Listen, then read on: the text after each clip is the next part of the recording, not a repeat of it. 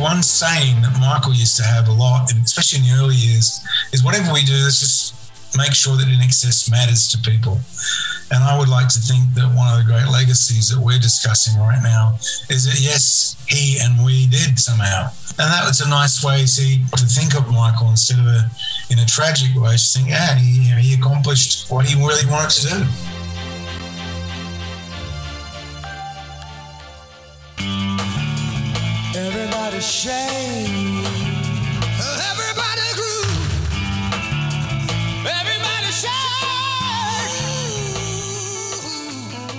Well, hello, B. Welcome to Access Access All Areas. A very special episode today, episode 88, Two Fat Ladies, uh, where we turn around and celebrate Michael's birthday, which would have been 62 today.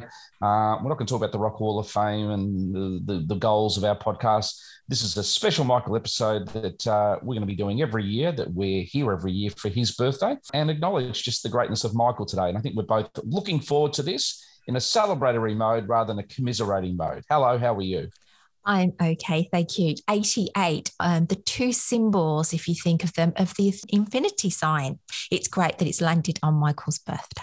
And the great thing about 88 is that it is the most significant year in the band's career. They were, you know, if you had to do a rankings with all the bands, and I've gone back and done this a bit, and I think I've mentioned it before, but if 86 was sort of the year of Dire Straits and 87 was the year of U2, 88 was the year of INXS in terms mm. of being mm. part of that cultural zeitgeist, both not only in America, but Australia and across the planet.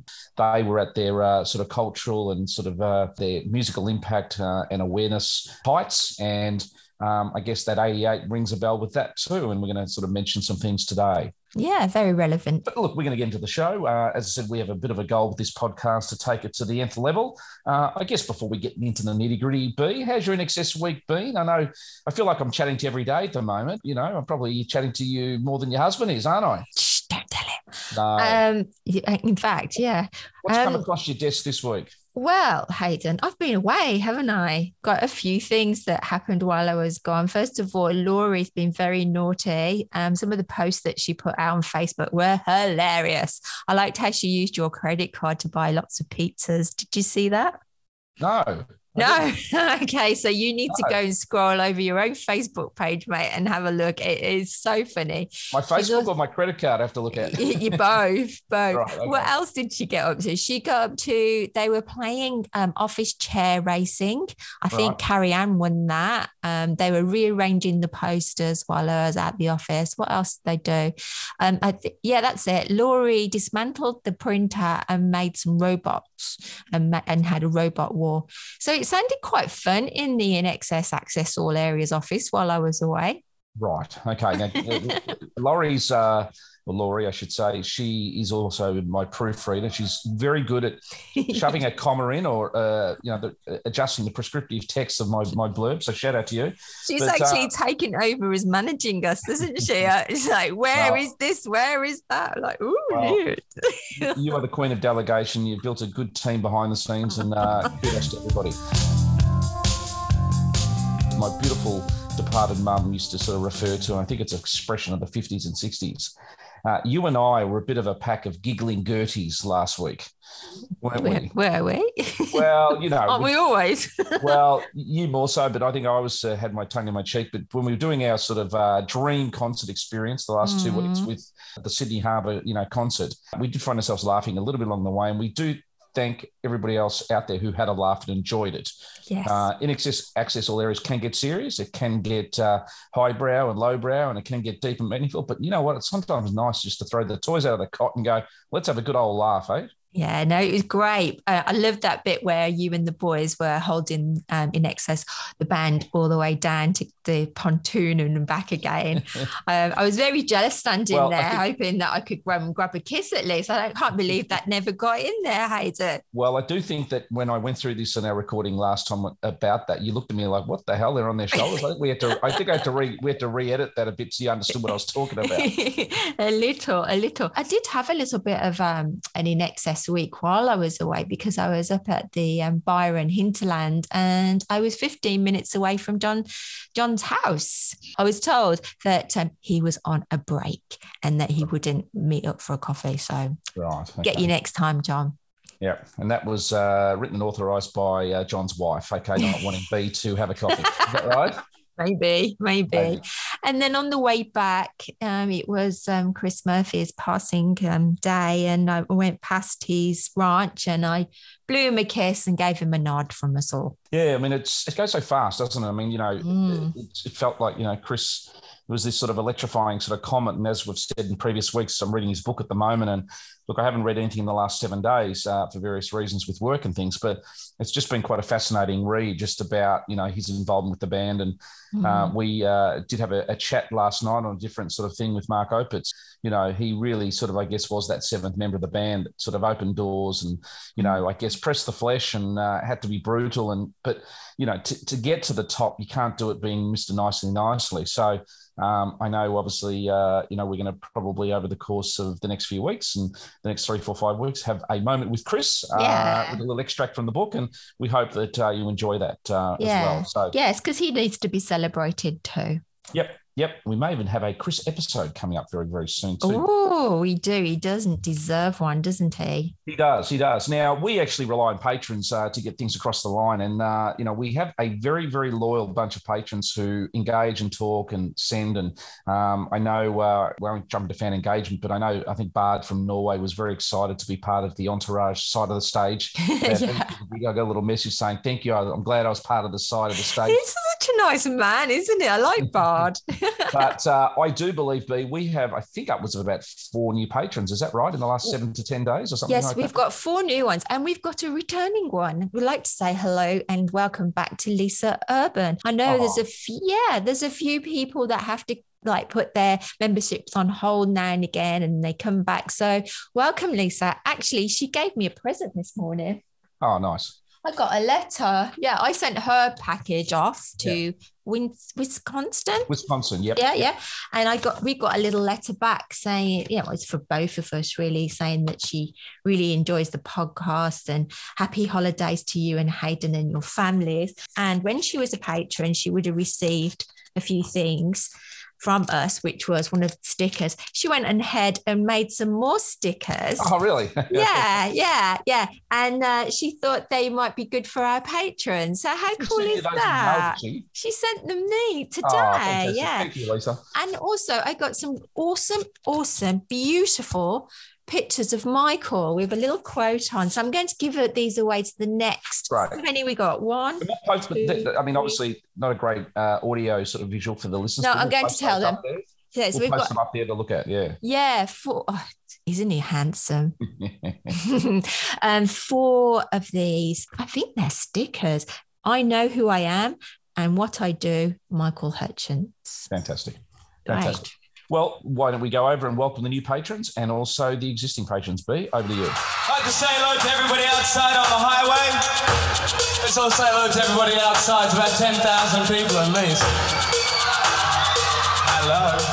Well, hello to our honorary members Nick Egan, Mark Opitz, Cameron Adams, and Mary Woods. Also to our gorgeous patrons Sue D, Joe Robbins, Carmen, Laurie, Carrie Ann, Danielle, Sarah Markram, Sarah Camia, Dr. Jim, Katie, Felicia, Lisa Mack, Lisa Calloway, Anne Marie, Susan P, Susan B, Foxy, Pedro, Mandy, Matt, Linda, Vern, Yvonne, Caroline, Amanda H, Amanda V, Leon, David, Tracy, Paul Jolie, Paul Boozy, Paul Bridges, Paul Buckley, Sandrine, Warren, Ella, Ryder, Tony, Erica, Abigail, Martin, Stefan, Val, Jim, Matey, Kelly, John, Jackie, Sean, Sheila, Shannon, Helen, Brett, Suzanne, Glenn, Laurel, Ace, Bard, Genevieve,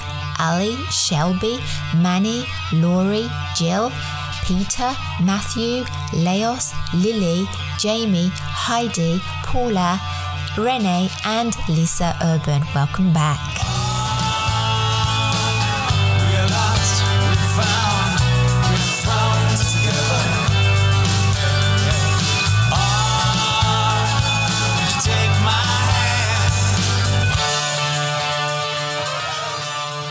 But you've just taken your top off there within 30 seconds of looking at those pictures of Michael. Is there a link there? was a bit like that, wasn't it? I was like, oh, I need to go yeah. take my top off. yeah. Well, speaking of Michael, we're going to uh, dive deep a little bit today on what we think are some of Michael's magical moments. And we thought we would do our top six, I think. Was it B? Pardon? Are you uh-huh. sure? well, you've got 50, haven't you? uh, Keep changing them. No, yes. Well, well, we're going to do our sort of list, etc. There, we will break down some slight differences in our list, etc. There, I've got a feeling yours are very visual, B, um, and mine probably uh, uh, a very audio or soundy or, or, or style. Okay, but uh, there's something here for the ladies today. There's something here for the guys, and there's something here for those who sort of you know like to sort of uh, go both ways. So we oh. will we will look forward to this topic in greater detail uh, as we go forward. As we, I guess, the operative word today, the word is happy birthday, Michael. It's happy. So I can feel a, uh, a Pharrell little audio uh, bit coming over the top here, B. But uh, I won't tell you how to edit. But the key part is it's a happy birthday. It's a celebration. It's a joyous. It's uh, it's everything to do with what was great about Michael. So I'm really looking forward to sharing that with the listeners in a moment. Okay, so what time is it? Time for the news. Hi, it's Dave from England, and you're listening to INXS Access All Areas with Hayden and B, and now it's time for the news.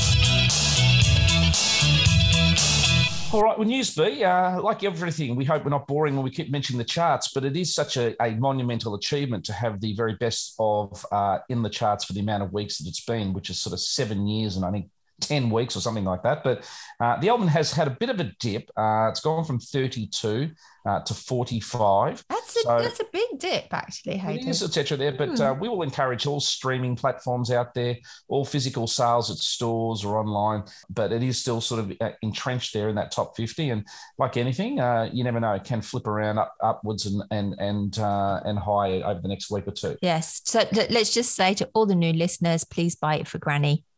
yeah. And speaking of the album, there was a, a good article, I think, in uh, noise11.com, which uh, I guess was a deep dive a little bit into the success of the album, the fact that it's one of the very few item or few albums that has gone diamond in Australia, which is effectively, I think it's seven times platinum, but yeah. I think it's actually sold, you know, in excess of something like seven seven hundred thousand copies nearly in Australia. It is obviously a good little article you can dive deep on. And I think the same day you sent me another little article from noise.com and sent something to me as well. It might have been Jon Stevens touring or something something along those lines that uh, was shared uh, on one of our platforms. But we always like to encourage people to uh, find some of the articles we do or, or follow the links and, and the uploads we do.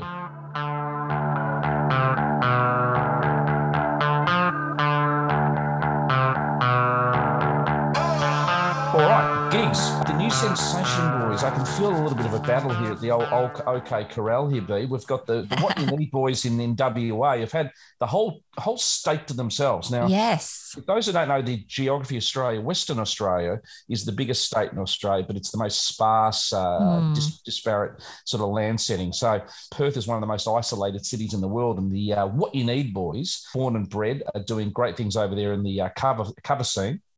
But they are having a bit of a face off, I think, with the new Sensation Ooh. boys from the East Coast coming over there and cutting their lunch down at Margaret River, B. Ooh, that would be interesting. Yeah. So there's a they should do a double up yeah, I've got a bit of. I feel like a bit of a Zoolander moment here with two cover bands competing yeah. for a uh, a cover off, uh, sort of a dance off. Uh, so uh, yeah, good luck to those uh, the new sensation guys coming over there. I think they've got a gig in March the 11th in Margaret River, uh, with a couple more planned. Equally, also to the Don't Change guys. I think they had a May 8th gig that's had a bit of a, a date change, but they're sort of all over the place around Australia at the moment. I think they're I think they're very optimistic about getting their tour up and running and doing everything from the East Coast, etc. There. Mm-hmm. Uh, so check your local guides with them, Karen Peters. So you will see where they're going to be touring.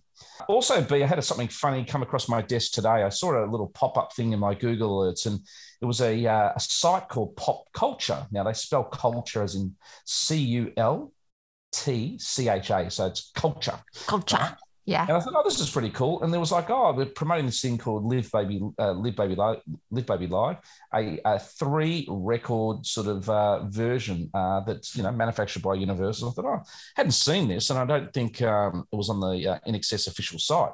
So I thought, oh, this is worthy to mention. Um, I then went in and sort of checked it out, and uh, I must say there was a few little interesting sort of descriptions uh, as to the album. Now, let me let me just share this with you for a moment because I think you might find this slightly funny. Mm-hmm. Uh, in this particular uh, album, that actually, uh, well, this version, uh, there were basically three vinyl, you know, yeah. you might call it disc, but three records. Mm-hmm. On side one, was Guns in the Sky because it's Wembley, right? Right. Guns in the Sky, New Sensation. I send a message to the stairs, and the fifth song was called "I Feel It Coming." Oh. and, I, and and I'm like, what bloody song is that?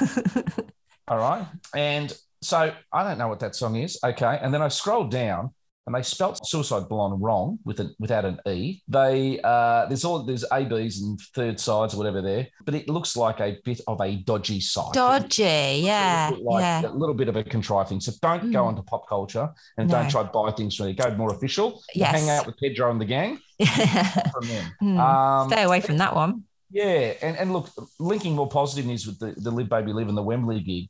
I mentioned the last few weeks there is a uh, a bit of a surge in America where this is being screened in various areas. So, just update specifics as I said I would. As of January the twelfth, literally about a week ago, uh, there's a four week sort of concert series where there's a cinema group called the Look Dine in Cinemas. It's called Look Dine in Cinemas. So I guess it's their version of Village or Hoyts or whatever that we have here. Okay. What it means basically in the areas in California like Glendale, Monrovia, um, Downey and Redlands, the Live Baby Live Wembley concert's being played as part of this series at that con- at that uh, cinema group. Ah. Dallas, I think at the Chandler Cinema or Chandler uh, area of Dallas, uh, it's being played there. And then in Arizona and Tampa, Florida, it's being played in those states as well. Mm-hmm. So we do know in America, particularly, we have a, quite a reach of audiences there. So if you've never seen the concert, you know, in terms of a in a theatre or a cinema, or you weren't at Wembley, what yeah. a great opportunity to check it out. Brilliant. Yeah, fantastic.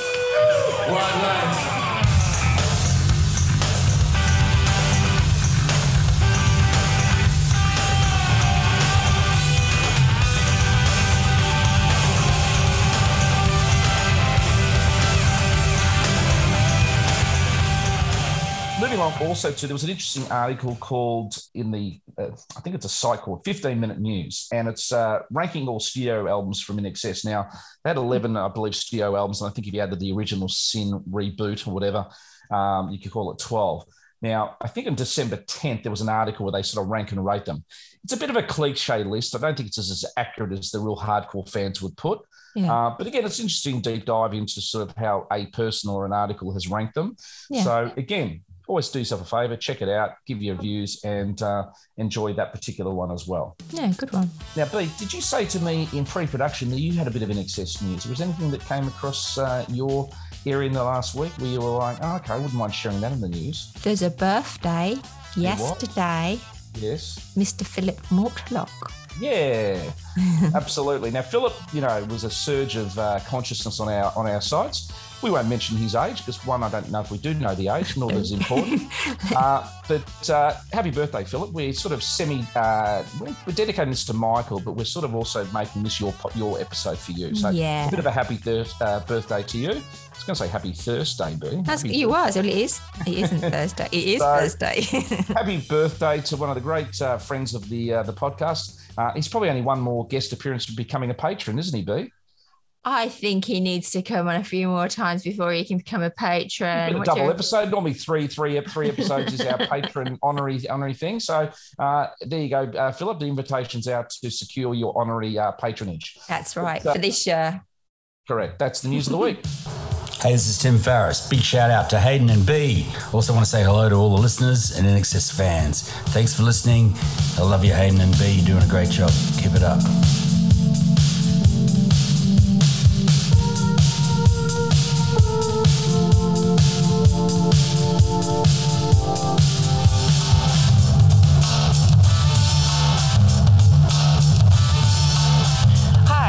Ella from Middelburg, the Netherlands.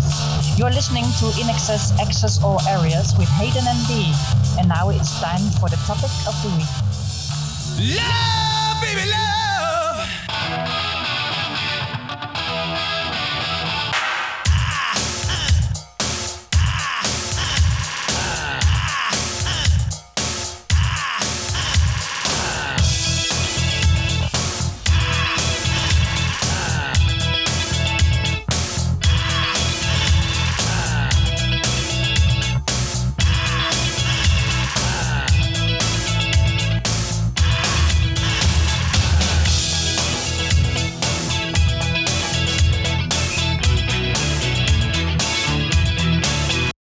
Great song choice there, B, to start off our memories of Michael, magical moments for the week with uh, that 12 inch mix of new sensation. So sexy how he delivers that lure. Oh, yeah. Great production, great vocal, great Yay. sounds, etc. there. But uh, this is a chance again to be a little bit joyous this week in line with our January focus. We're trying to be very positive and upbeat and mm-hmm. uh, take it to the listeners in a positive way. But what we thought today, as I said, with Michael's birthday, uh, we might just individually dive deep a little bit about what we found were our top sort of six, seven sort of Michael moments that to this day sort of stand out.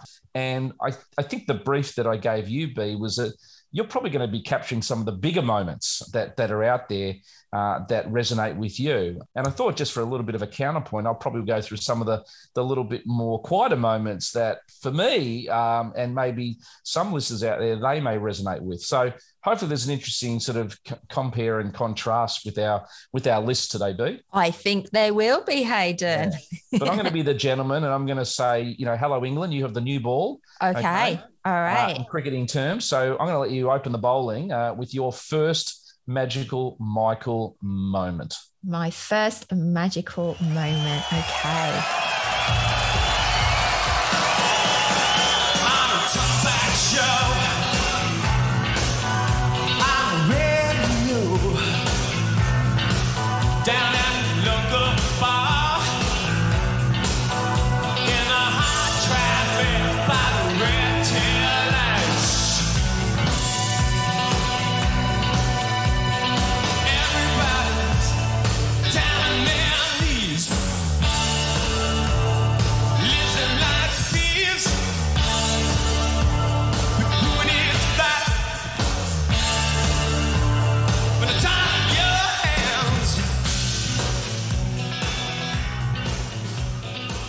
Personal one where I nearly fainted. Seen him at the Monterey Rock Festival and he cut his hair from that like shaggy um, dreadlocky thing that he had going for a while and he cut it right off into a little bob. Oh god he looked damn sexy. Um, that, and yeah so the monterey rock festival was that around the x factor time where you know just just where it got a bit shorter maybe around 1990 around then no, it was actually 97 and it was the Listen Like Thieves tour, the tour that I saw them play on. And I think I must this must have come out before I saw them. It was around then, but yeah, he looked beautiful. But he looked like that when he was on stage when I saw him. So probably that's probably what it was. Um, he looks very very handsome. He's got his like highlights, just like the how he looked in the Listen Like Thieves video, really, but um, even better. okay. All right. So uh, um, we'll post some of these pictures out there. What you mean? Oh yeah, we'll, we'll, uh, will. Yes. The women, the okay. We'll be very salivating at some of these things that you'll put there. okay. So all right, big moment there. Michael's hair, which uh, I guess Michael's over the hair. journey. He never, ever, ever seemed with his hair to have the same hairstyle for more than six months in a row, did he? he changed it up a little bit, doesn't he? Changed it a lot, you know what I mean? Like, um, I think even we think back to the Max Q sort of days. Yeah when he was interviewed for the Max Q stuff, they said, "Okay, Michael, the hair's come off. You've sort of crew cut it down." He goes, "Yep, kicks over. It's all out of the way. Take it off." You know. That's right, right, um, yeah. And then yeah. the mullet. Yeah, he had yeah, the mullet to oh, begin with. yeah. Like so, and then uh, he went very dark at the very end, which a lot of people didn't like at first, but a few of us actually quite uh, liked it. Yeah, I think Chris Murphy, when he saw the black hair, was like, "Oh my god, what are you doing, Michael?" Because uh, yeah, when, and look, when he ultimately came out to Australia to tour at the end, and unfortunately his passing, he'd sort of trimmed it down a bit. But back, uh, yeah, yeah. But my first moment that I, I, I think back and I look on fondly was, and no chronology here, but Michael turning up to the concert for life in the white Elvis suit. Oh, hello. Very good. Oh, yeah. you're you're going fashion on me now. I've gone fashionista. Uh, I, thought, I thought for, for what for what Australia can be accused of a little bit being a little bit of a hamlet and a little bit sort of small thinkers, uh, when when they did the concert for life, and we've we've we've actually not reimagined, we've actually put the facts online about what a great concert and what a great cause it was. Uh, for Michael to come out as, as you know uh, for this one concert in 1992 in Australia uh, and play songs off an album that hasn't been released yet, and come out on stage in a big sort of nice sort of white Elvis suit mm. without the quarter pounder stomach. Okay. uh, I thought it was a cool thing to do. Yeah. And something that uh, the only pity about it was there wasn't a lot of footage or cameras or recording of the gig. I mean, there's stuff mm. you can mm. find on YouTube and things. Yeah, imagine if you did that at Wembley. You came mm. out with that at Wembley. That would have been pretty cool. Really, really cool.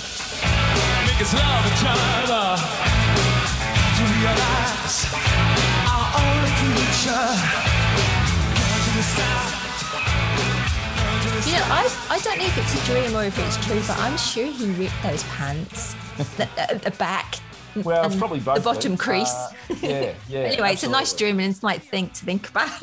yeah. So that was my uh, not number one moment, but that's just one of the moments that I think back and I go, that's a real rock star moment that stands out uh, as a bit of a magic moment. Okay, uh, what's uh, what's your second one on your list, B? Okay, I've got one here. It was the first interviews that I'd seen him with Molly Meldrum. Right. Back in, I think it would have been about 1982, something like that. And he was sitting on the on the um, sofa with Kirk. Yeah. It was very mesmerizing watching a really young Michael just something's his eyes, isn't it, with Michael? Oh my God, I'm going. keep, keep that. But it's he, he, just yeah he just looks around the room and he, he you can see him trying to really articulate what he's saying. Yep. You're drawn into him so much, aren't you? Had very sort of expressive eyes, and a lot of people mm. said that about him. That you know, he could walk into a room and you were the only one in that room, and it's, it's interesting. I, have got a really great friend of mine, and she's the godmother of my of my son, and her name's Julie. So shout out to Julie. But it's funny today, like I'm really good friends with her, and I was just sort of thinking about her today in, in, a, in a positive way. I was thinking, why do I love Julie? Why is she such a good friend? And and you know what? She's, I think she's in the moment. You know, when you're in a conversation or you're hanging out with them, it's not mm. about the mobile phone going off. She's not distracted. She's always in the moment. So when you talk, you feel like you've been validated, and it's a real meaningfulness. And I think Michael had that captivating yes. ability where if you were talking or you were singing a concert you know, all his peers and the luminaries. Yeah, he, mm. he could really personalise himself to people, and uh, I think particularly women. Mm. Michael, how are you? Welcome to the show again. Now, listen. Um, look, there's stacks of questions I could ask you. Congratulations on the loved one. Congratulations on the album, Keep on Walking, the whole thing. Um, but I'm very curious, why didn't you release a second uh, single off the album, especially in vain? I mean, I've been. Uh, well, we always intended to release just one single off the album. Right. Because we want to get on to recording this new album. We had a lot of material that we really were working on. Right. And uh, which we're going to start after this tour in July. And uh, the loved one was something that wasn't so serious as Just Keep Walking. It was fun, you know? Well, it was very curious because, I mean, like uh, some friends of mine, Peter from RCA especially, who handles your product down here, yeah. uh, played me in vain when I first got the album, and I just thought, what a track. Then I heard you were doing the Love one, and I thought, what a peculiar choice, considering you weren't taking a second single off. Yeah. And the Love one, I mean, it was by an Australian group 10 or 12 years ago. Yeah. uh, was it just something you guys wanted to do? Yeah, it's Australian. I think it's a classic in itself. Oh, it is indeed. We like to find conventions. right. Yeah. Now listen, um, I hate to say this, but you've also becoming sort of a bit of a cult hero, Michael. Am I? Yes. A lot of people are sort of saying, "Oh, Michael, Michael," like that. When are you touring? Uh, we're at touring right now. This yeah. Monday we start. Right. And we take off for about uh, two, three weeks everywhere. Right. And uh, then we start recording the album. Well, I tell you what, you can't, can't go past the debut album like the first one. And I wish you luck with the second. And uh, if you're out there, please go and see them because they're an excellent group. All right, good one, B. Number two there. Okay, uh, second one for me. Okay, I'm going to go with the original Sin uh, motorbike film clip where uh, this was a pivotal uh, song for me, and I think we did a deep dive on this as a track. The close up camera of him uh, and the head movement, B's doing really, really well. They're doing really good, like the little head movement, it's almost syncopated with the, the, the, rhythm and the drums. It's like he's coming towards the camera there. Yeah. I remember as a kid going, man, he's cool. I want to be like him. I want sunglasses like that. I want a motorbike. I want to be a rock star. Yeah. And even still to this day, my 13 year old self looks at that and goes, Yeah, I want to be him. And yeah. I think that aspirational side is something that great rock stars have. Mm. You want to be them and copy and emulate them. Yeah, no, he did a good job with that one, didn't he? Really. Yeah. Uh, who who directed that? It was a, a oh, it was a Japanese guy, uh, wasn't director it? there mm. who did mm. that and maybe the send the message stuff and things as well. But it was just um, I think as a sort of uh, you know a couple of years from uh, the Shabooh album, and they're, they're really entering into the sort of the mainstream consciousness, and you know we you know, just that clip and then focusing on Michael, the, just the camera work and it on the sort of uh, the Harley there, it was such a Michael moment. And Michael proved to be a, a, lover of Harley Davidsons and things and went on to have a real fascination with them. But uh, yeah, that sort of moment for me still connects and uh, is very aspirational. So over to you, B. What's your number three on your list? Okay, this is a really good top moment. This is in Canada at a, a, studio, and it's Tim and Michael actually, and they're being interviewed.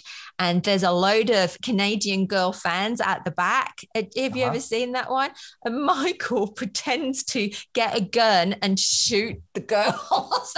oh no, I haven't seen that one. it's so it's so funny, and then you realise that he's on camera and that you know it probably wasn't funny but it is really funny you know it's a it's a good moment because it's just so shows a different side to his i don't know how that'd go down well in canada the gun laws maybe over the, maybe over the detroit sort of river it literally goes yeah, yeah, maybe a couple of kilometers south that that would resonate but uh I've not seen that. Is that a YouTube oh i'll have to find that. Oh laurie is quick at finding these now okay. so yeah it was um, a canadian um, talk show um, and they were actually good, um, Tim and uh, Michael. They go outside and speak to the girls afterwards, but probably felt pretty bad what they'd done, and they probably went out to say oh, sorry. Well, I'm going to straight. I'm going to straight up my number three B. Uh, mm-hmm. Mine's less gun related. Mine's uh, another video clip. Mine is the What You Need film clip. the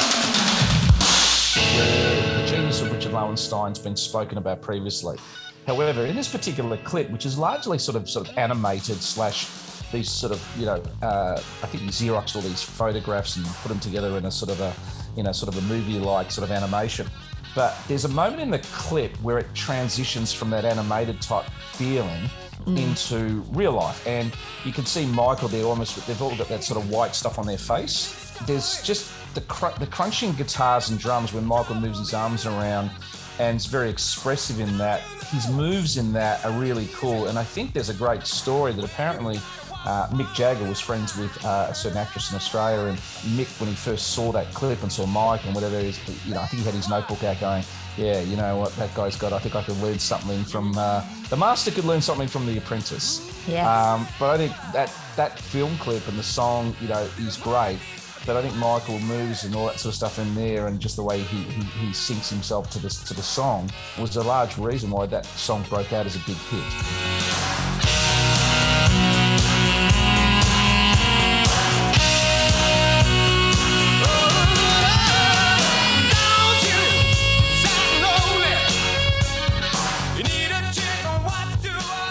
One of my favorite sort of moments, maybe more.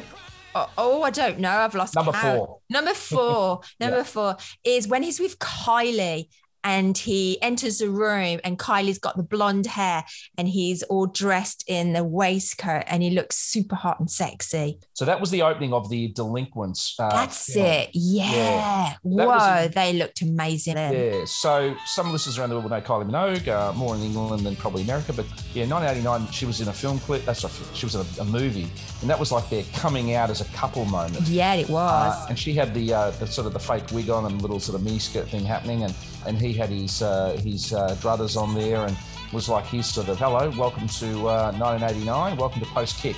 That's right, hot, hot, hot.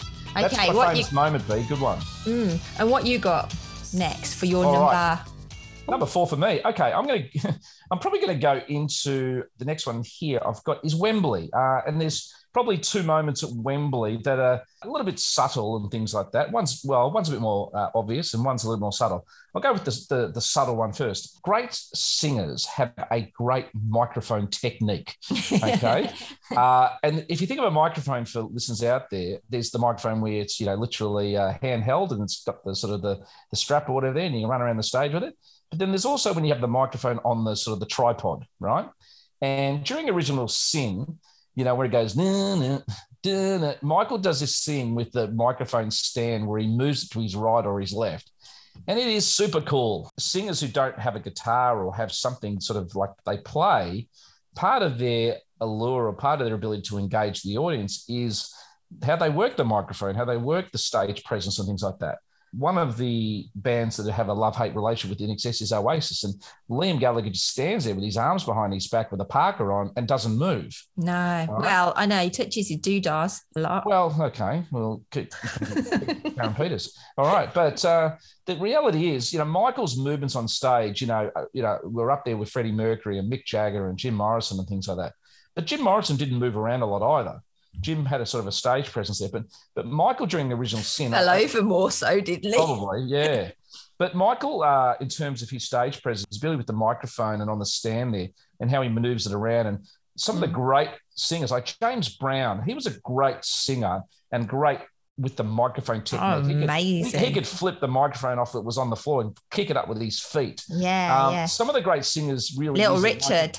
Yeah. Well, he's more piano singing, but but but James Brown was great with it. But you know, Michael's technique with it uh, on that on, orig- on original Sin at Wembley. What about awesome. Freddie? He was great. Yeah, I mean, he Freddie with the microphone. Oh yeah, he'd have it above his head, and and and when he came out, you know, on stage to you know One Vision and stuff like that, he was awesome with it. Mm. It's just it's a sort of a prop there that gives the lead singer a toy that they can really, uh, you know, uh, ramp up for the audience. Mm. It's got what you need. Hey!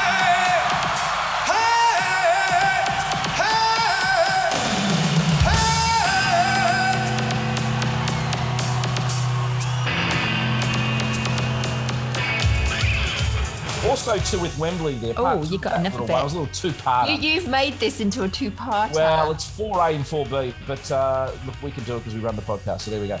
But anyway, when he goes off on stage and you know he does the guitar thing, and you know Tim apologises to the audience, but when he just walks off stage, looks at the crowd, puts the peace sign up, it's like, yeah. and it goes into shining. So ah, I got a plan. I think that's just cool. Yeah. So again, little sort of white boy from the suburbs, aspirational. Never could be him, but uh, boy, did you want to be him again? Yeah, yeah. All right then. Well, number five, I'm going to have to come um, head to head with you with a few of my Wembley moments. Then, right. Um, one was the when he goes up to Andrew and hugs Andrew. Oh, and and, and he goes wild at Original Sin. I just love Michael when he goes mad dancing. That is just brilliant. Just love that. Um, and the other one that I really loved was um, him just coming straight on and just rocking it straight away. And yeah. how he looked in that plastic black jacket. I mean, the crowd were just in his hand straight from the start. What a magnet. What a man. What a beautiful man. Mm. All right. Excellent. What's your number five number for me? Five. Okay, I'm going to go back to that number 88 again. 1988, the MTV Awards. They were bigger than the Grammys at, at the time. They, they were the awards that probably were the most revered in the 80s because they were video related. But at the end of the day, it was still the song. The song had to be great. You know, the music had to be good, and the video was maybe the the communication device that lent itself to, you know, getting that song out. Ladies and gentlemen. Stop it. These guys, they're considered by most in the world, and I guess you're a part of that, the best live band on the planet. Yes, you know you are. You know you are. How about it? They've been together for 10 years, the same group. Can I hear it for INXS? Uh, they got up and sung New Sensation. Michael came out, he tied the hair back. Probably the record company didn't like that. Had the rose in the, the back of the head, but then just delivered like New Sensation, just, you know, in such a confident, king of the world moment. I think Liam and Noel Gallagher often sort of say at, at uh, Knebworth in 95, 96 there, they just go, we can't get bigger than this. And I, I just think that moment was, again, that uh, proud moment where maybe that and Wembley 91 were two, you know, significant moments where they had America in their hand at that point, mm-hmm, mm-hmm. whereas I guess in '91 they had the UK and, and, Europe in their hand. But I just think that uh, version is sensation. The crowd getting into it, Arsenio Hall going, you know, you know, you know, you're the best live band on the planet. You know, all that lead up was just a, a still a, a, moment I like to go back and put on sometimes on YouTube. Mm, mm. Six. Number six. Not yep. sex, six. Our Kiwi audience. We're so lucky. There is so many video um, pieces of Michael doing interviews, and there was a lot to choose from. But one of my favorites was when Michael is in Paris. He looks so damn hot. He is just rock star on rock star. His hair was perfect, got the glasses going, and he was in the back of the cab. He is just on fire and it's just brilliant. Merci de nous retrouver bientôt en compagnie de Michael Hutchins que nous allons faire glisser sur la banquette arrière. Michael Hutchins qui nous attend au Double Magot, célèbre café parisien. Double Magot. Hein.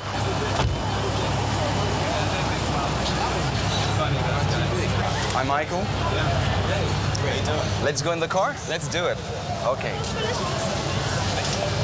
See you later. Uh, uh, uh. Yeah, big class. Okay. Andiamo. Andiamo. All right, All uh, right. Michael. Yeah. So, do you think, Michael, if you start in um, music nowadays, uh, it's uh, harder than before? so difficult for young bands now, you know? Mm. What the fuck do you do? You know, you got, you, you got a great song, you managed to somehow get a band together, you managed to somehow write a great song or two, somehow managed to record it, so far you're in debt for the rest of your life, and then along comes video, you know, and it's very difficult, you know, you, to compete, to compete with quarter of a million dollar, half a million dollar videos, you know? Even for us, it's difficult to compete, uh -huh. you know? It must be really tough to be a new band. Yes. Really tough. Uh -huh. It's not like just, oh, my little band, you know? It's not like that anymore, you know? It doesn't happen that way. In the 60s, you could be nobody, come from nowhere, and uh, as long as you had a song, you know, you're okay. And now it's not true anymore. It doesn't exist, basically. So that was Michael in 1993, and he goes on to talk about Full Moon Dirty Hearts. Pretty cool. So go check that one out. My next one here is, and again, a lot of mine seem to be video clip related. I'm going back to one here, but the Not Enough Time film clip. Okay, I know I'm a bit of a, a stalking horse for this song and things, but I think, uh, I mean, the Need You Tonight clip where, you know, that as I said earlier, won all the awards and things. And he comes out with the leather jacket and the dance moves and uh, the little mouse on his shoulder. That's quite iconic.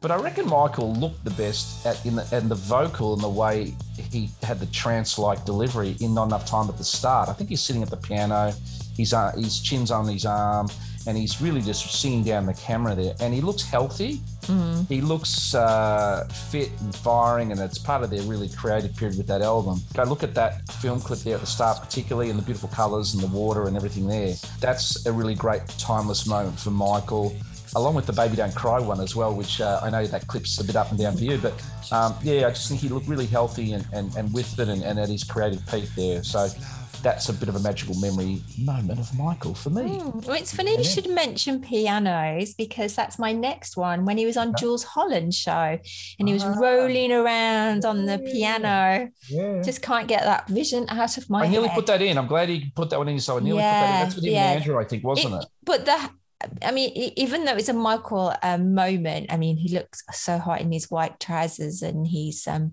baby blue, blue, jacket, blue. sort of red, white, and blue jacket. Is that right? Sort no, of, baby no? blue. No, I know exactly what he was wearing, Hayden. Don't oh, okay. try and put red and Sorry, white ladies. black. It was a baby blue soft jumper. nice.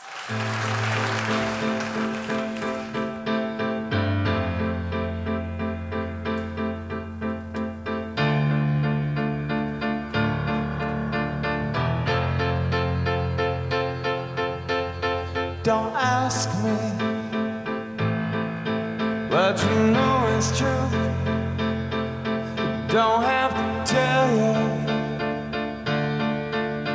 I love your precious heart. I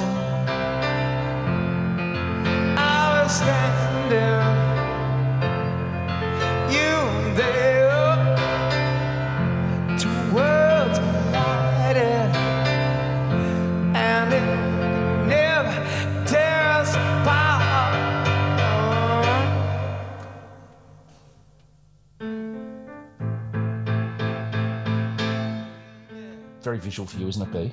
uh, I was there.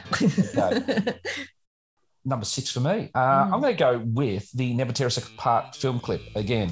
And it's really interesting. I'm going to compare something I really love about the clip and then maybe one little criticism, but the positive outweighs the negative. Now, the start of that film clip and the start of that song is the pace that Michael's walking along the river and with the, the, the fog coming out of his mouth and the beautiful backdrop of Prague and the elderly man on the on the on that you know leafy walkway. Mm-hmm. I think what a cinematic moment and something we'll talk to Richard Beautiful. Lowenstein about. Mm. I think that, and then you see him up on the bridge there, and then the vocal, and the, and, the, and we now know what that song was about a little bit with Michelle and things. Mm. Um, it's such a uh, an iconic sort of moment, and, so, and I guess we're so fortunate. I think that Richard strong arm Mur- Chris Murphy to actually allow him to go film over there as leverage against uh, doing the Need You Tonight clip. Mm. You know, well done to Richard for getting that going. The only very, thing, very romantic. Yeah. the only thing that I find just slightly odd is at the end bit where he's walking up near the uh, little cemetery sort of gravestones, and Kirk's about to play the saxophone. He sort of walks in a bit of a hustling way, like he's about to catch the the 224 from Parramatta Station to Ringwood Station, right? Just a little I always bit. find that bit a yeah, bit odd. It sort of yeah. feels a bit out of time. Yeah. It feels like this Michael just hustling about trying to catch, you know, the subway from Queens to bloody Brooklyn or something. So it, it, it, just sort of stands out. I don't know why it stands out negatively a bit, but that's me being a fuss pot. That clip and Michael is a, is a magic moment that we can't do this episode without recognising. Cool. That's great. Perhaps he, uh, he saw a coffee and a Danish. he did. He saw a Danish Helena. exactly. yeah, Helena Christensen Danish. Hello, I'll have one of those. Okay. Uh, now we, we can find this, I think, to six, and we've come up with six. But I know, knowing you, B, I just reckon you've got one or two up your sleeve there, bonus tracks that you want to share, and you're not going to end this podcast without revealing them, are you? I don't know if you're going to hate me for saying this, but it's my ultimate you, moment. I'm going to do my ultimate.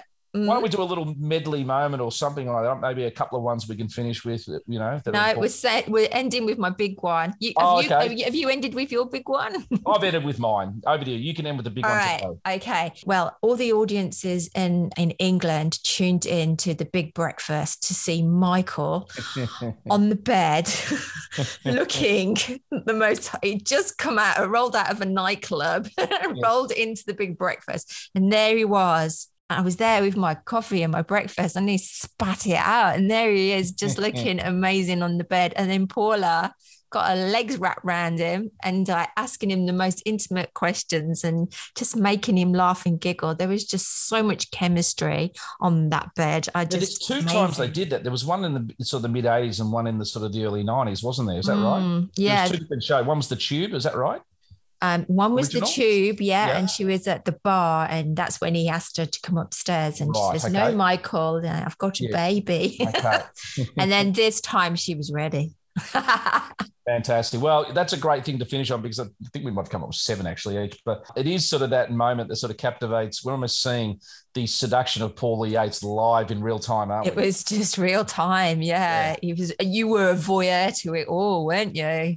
And I think you know Bono said it best that you know he was you know he said a, a, very famous thing on 60 Minutes. I think it was around about 2014, 15, whatever, on an article there, uh, an interview, and I think the band were were, were going to be touring Australia not long after. But there was just this really great interview done, and and and Bono said, you know, there's a seat at the bar that you know we we miss him, we miss him, mm. you know, badly, and there's a seat at the bar that's not being filled, and you know he was such a he was such a rock star you know uh, he would he would chat up your women and your girlfriends and wives uh, and do it with a cheeky sort of smile and things. And the great legacy that we could probably sort of leave this sort of topic part of today is that those who knew him who really knew him loved him. Absolutely. You know and respected him. Mm. and in a world where it's really easy nowadays in social media from the cheap seats to come from afar it's a bit sad that you know and we know that little Tim Rogers excerpt we've played a few times. It's a bit sad that certain people, you know, condemned him and probably added to his frustrations and his downfall. Mm. And didn't know him and didn't really know and maybe respect his artistry of what it is. Because as Andrew said on the podcast with him, you know, so many bands these days are influencing artists and singers and people who look back at what he did. And he's like a great painting. He's he's aging beautifully with time and he's aging beautifully, you know, with the passages of time. And we miss you. Mm. And we Mm. love you. And we hope that one day we'll see each other again in that gig in the sky. And he just gets bigger in our hearts, doesn't he? Yeah. This is for you, Michael. Cheers. Yeah. Happy 60 seconds. Happy 60 seconds.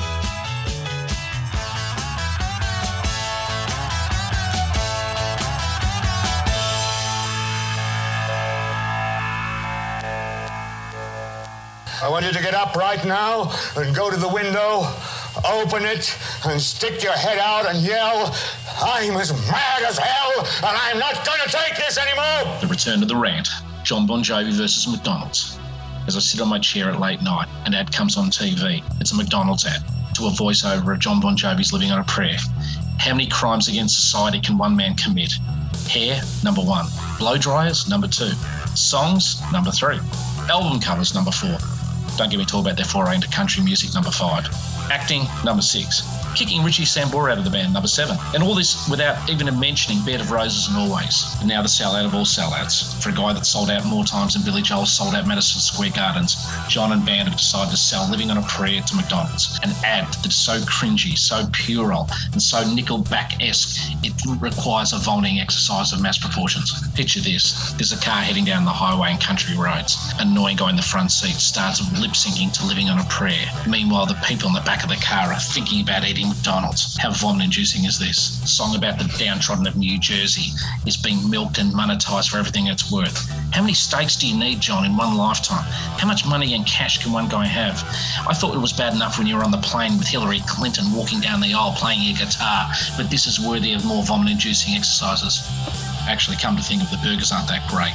They probably deserve each other. Signing off.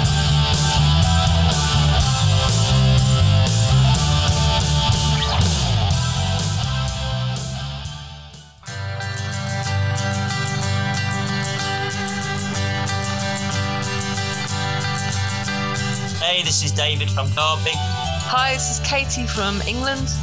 G'day, it's Paul from Sydney. Hi, this is Ella from the Netherlands. This is Dr. Jim, and that's a wrap.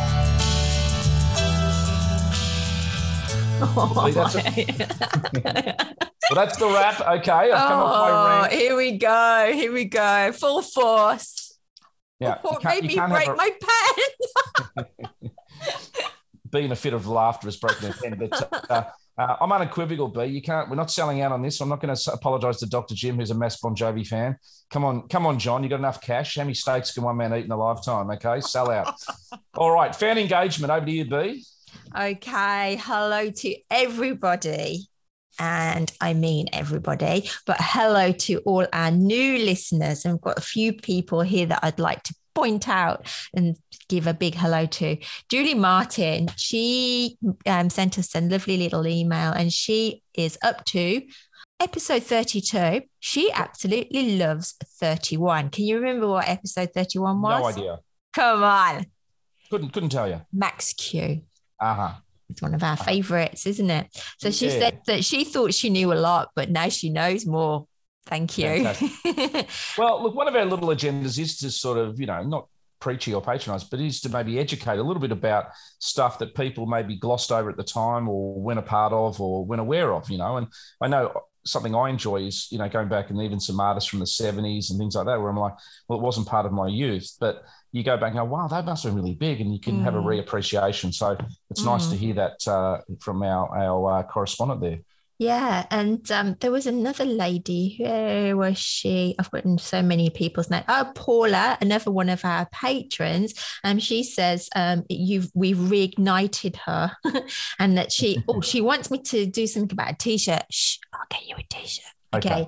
Who else we've got? Tracy Jackson. Hello, Tracy. Linda Russell sent me some kisses. I don't know if it was for you or me, but I'll take them. I'll take I'll them. take kissing from the boys and the girls. Who else? We've got Ken Cosner and Vernon North. We've also got little Heidi. Now, Heidi says she's a little bit shy. So, hello, Heidi. And big shout out to some of our patrons out there across the world. We've got a couple of people who've had some family members uh, in with COVID issues and things. So we're thinking of you, and we're all uh, hoping that um, if you've gone through that or you've got family going through that, uh, that we send our love to you and, and our support, and, and just know that hopefully this podcast does a reprieve. And uh, for those who enjoyed my little Chris Lilley post, he's an Australian uh, comic artist there who was doing a, uh, a sort of theatre of Stedford thing. I'm glad you liked it, um, but he's a very famous Australian comedian, and I do know some people like that one out there. So thank you for your responses on that. Um, yeah, fan engagement. Now, B, we uh, have, and I'm probably throwing this at you. We, we really need to come up with a auction item, don't we? I know we do. We, well, we don't have to come up. We've got them, and we've got certain very very special things signed.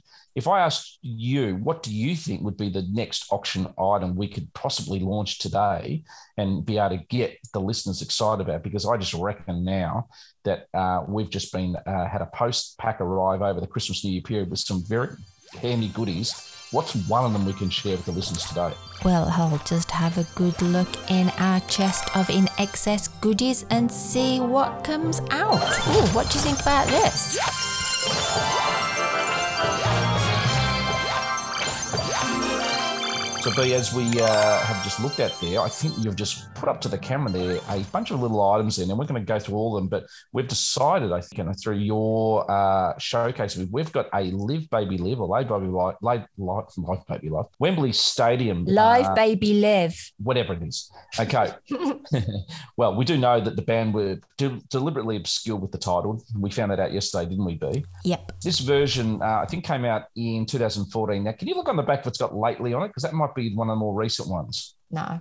No. Okay. Oh yes, so, no. Sorry, as yeah. yeah okay, so this is yeah. the most recent uh, live album from Wembley. Now this actually has a dedicated signature for Mark Opitz and Andrew Farriss, both on the outside cover of the booklet and inside on the CD. So this is going to be our next auction item. We're going to post some pictures up. They look fantastic. He's got a great really signature, hasn't he? And so is Mark. Brilliant signatures. Like that. Yeah, They're really good. So yeah. we'll post that up, but this is a real collector's item, definitely in line with the concept being shown around the world, and especially in America. It's a very timely auction, as you would say, B item. Cool. No, I want to keep it, Hayden. I don't want to give it away. Why didn't I get one for us too? What was I thinking? I know, I know. I know. It's all for the all listeners, right. isn't it? Eh?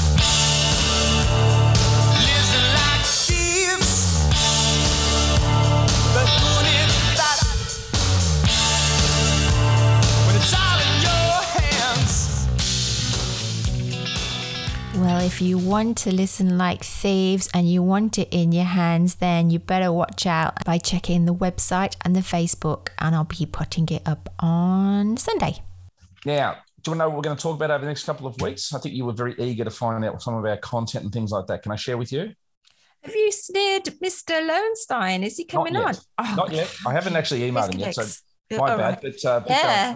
He's probably waiting. Uh, probably in the next two, three weeks, we're going to be doing a song deep dive again. We're going to be picking a very, oh. very uh, oh. famous song. Our last one was Not Enough Time, which I think the fans loved. Mm-hmm.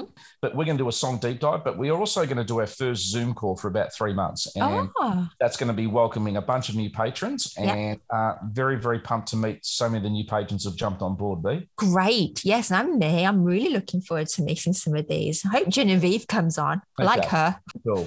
Well, look, it's been a big episode today. You know, obviously with Michael, you know, we do miss him every day in some reflection. Those in the creative arts, whether it was in movie or academia or whether it was in media or, or, or sports or, or music in this case, a lot of their legend lives on through you know video and, and through you know footage and, and in, in our case with mike also through audio and we are very lucky that um, his life in many ways was documented uh, both you know in sound but in vision. And uh, I guess we've celebrated that today. But what I would like to go out with is a song, particularly that we think was quite pivotal in Michael's career. One that uh, a certain friend of the podcast, uh, a producer uh, of the band, was very, very much like, yeah, this was really Michael coming out of his shell and backing himself in. Hmm. Uh, so the song we're going to go out to today is a really lovely song. It's it's uh, it's a great vocal. And I think it's really Michael maturing with his voice, etc. There, we're going to go out with Jan song today. Oh, beautiful! Uh, and to all the Jans around the world, okay, this is from Michael to you. But from us to Michael, we just say thank you for what you did, and we all miss you. Uh, but more importantly, we celebrate you. So uh, it's a goodbye from me. And it's a goodbye from B. Goodbye, everybody.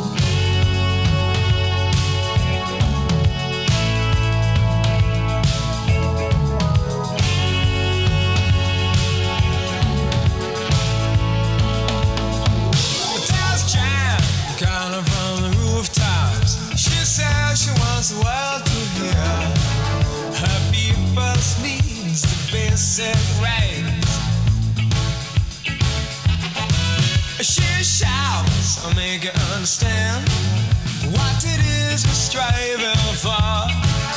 A better deed across this land. She puts her hat on, looks in the mirror says to hey, you've nothing to fear. Friends don't argue, friends don't care.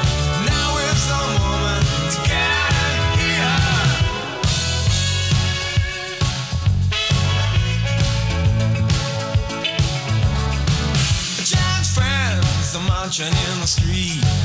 The anger in the hearts of city beats.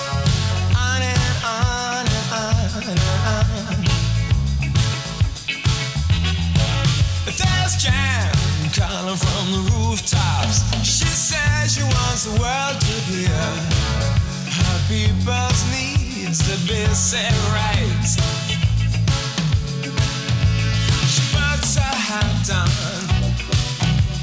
Looks in the mirror,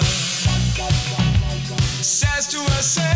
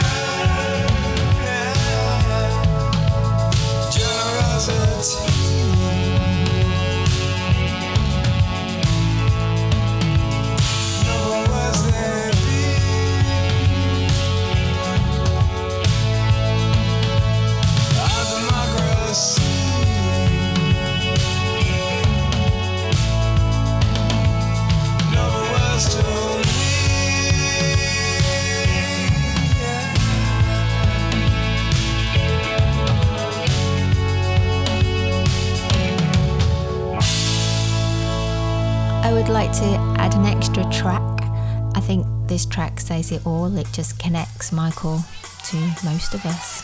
Enjoy. Yeah, I think everybody should come forward. It's up to you. Be careful.